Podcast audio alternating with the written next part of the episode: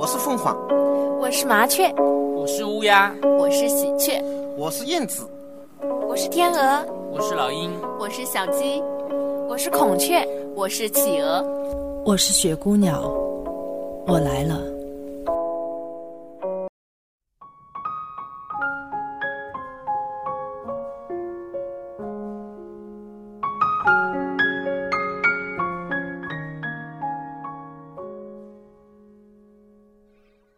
亲爱的朋友们，大家好！今天又是一个美好的一天。你现在在做些什么呢？是收拾好准备休息，还是正在打扫卫生，还是陪着家人在看电视，还是正在等待我的声音？今天要分享的一篇文章叫《女儿杂记》。看到幽兰的帖子里常常提到女儿，心酸又出来了。我欠了女儿很多很多，今夜尤其思念。说过了多少遍，每个暑假都要带着女儿出去玩个几天，可是总是变卦。看来。女儿再也不相信老爸了。八月二十日，女儿上高中了。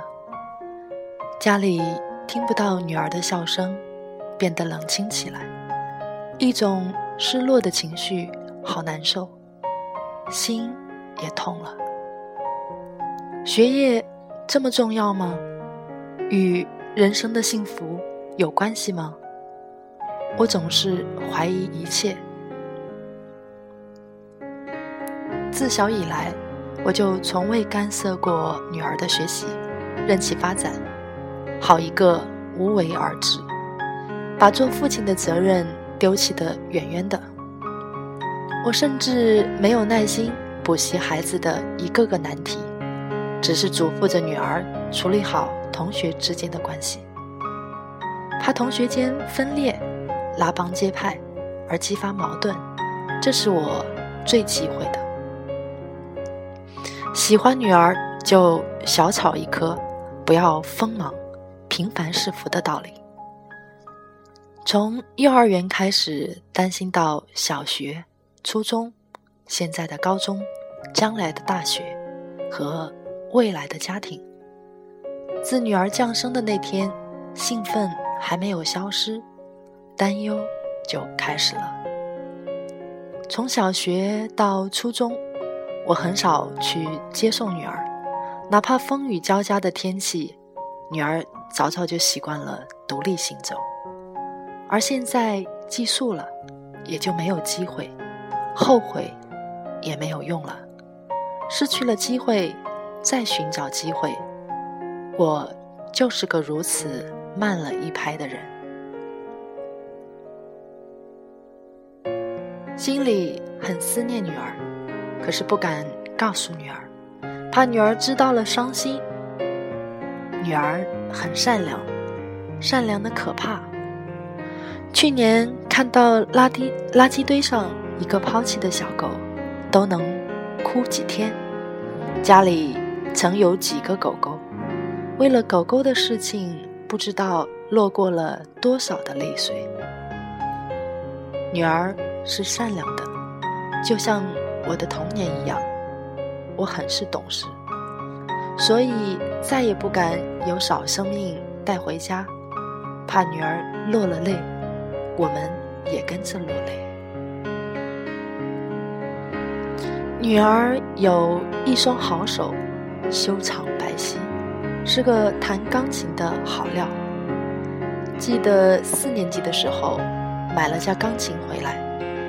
女儿为此写了保证书，贴在墙头，立誓要学好钢琴。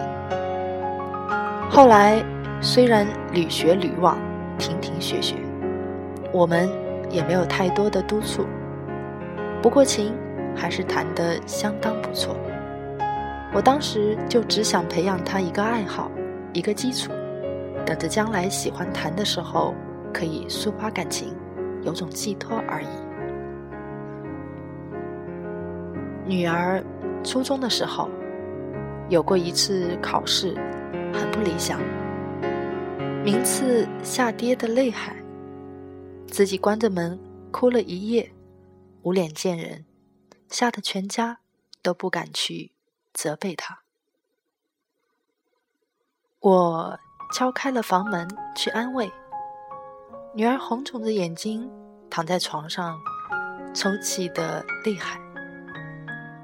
我只问女儿一句话：是否尽力了？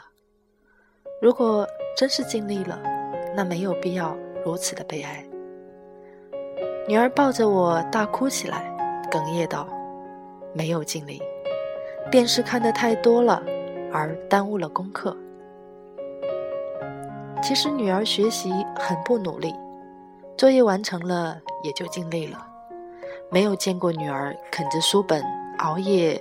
很深的日子，然而，学习成绩应该说还是令我满意，比起我读书的时候强多了。去年暑假期间，我终于有点时间教会了女儿游泳，这个担心了好多年的心思，终于算是放了下来。可是，一个朋友的玩笑却把我这样的自豪颠覆得一分不值。他告诉我，淹死的大部分是游泳好手的理论，确实把我吓了一跳。我不得不又叮嘱着女儿，除了游泳馆，不可以去太湖或者江河的规定。也就是今年三月份的时候，有几天，女儿情绪很不稳定，我带着女儿开着车，停靠在一个偏僻的小道上。父女之间做了一次前所未有的沟通，成为了我们的秘密，一个永远不可以公开的秘密。女儿是最信任爸爸的，我为此而感到巨大的荣幸。父女连心，我很能感觉到女儿的状态，太懂女儿了。还记得前年女儿生病的时候。化验血单的单子上写着 A，因为是遗传了我的血型的。那个兴奋的夜晚，这一次中考，女儿居然发了高烧，白天考试，晚上还输液，也够辛苦女儿的。成绩拉下了好几分，不过我还是比较满意。毕竟还是读上了一所很好的高中，但愿女儿在高中的三年里平平安安、顺顺利利就好。成绩不是重要的，我永远是这样寄托、寄托我的女儿。今天，妻子看望了女儿，带了点女儿喜欢吃的菜肴。回来的时候，女儿眼睛红了，说：“不肯住校了，多想妈妈搬到苏州去啊。”也许是好久没有看到父母，初次远离家庭，一定不习惯。我听到了，心里很难过。可不就是要培养孩子独立的能力吗？也许等女儿习惯了宿舍，融入了同学情谊，也就快乐。我还能够记得我当时高中时期的头一年，妈妈每次来看望我，我总有伤感。也许女儿继承了我这个毛病，真担心女儿的多愁善感，情执太重，会苦了自己。都不敢想象女儿将来的情感生活。现在已经快要十二点，女儿一定睡得够香。多么希望女儿的身边小集体都能平平安安，有了一个友好的大环境，那么女儿也一定能够心情愉悦多了。湛然于苏州木渎静波别院，二零零八年九月八号。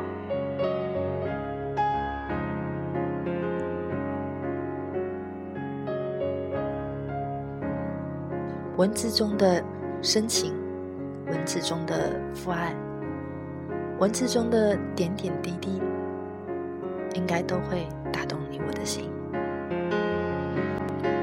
可是，多么希望时间慢点，慢一些走。各位听众朋友们，大家晚安。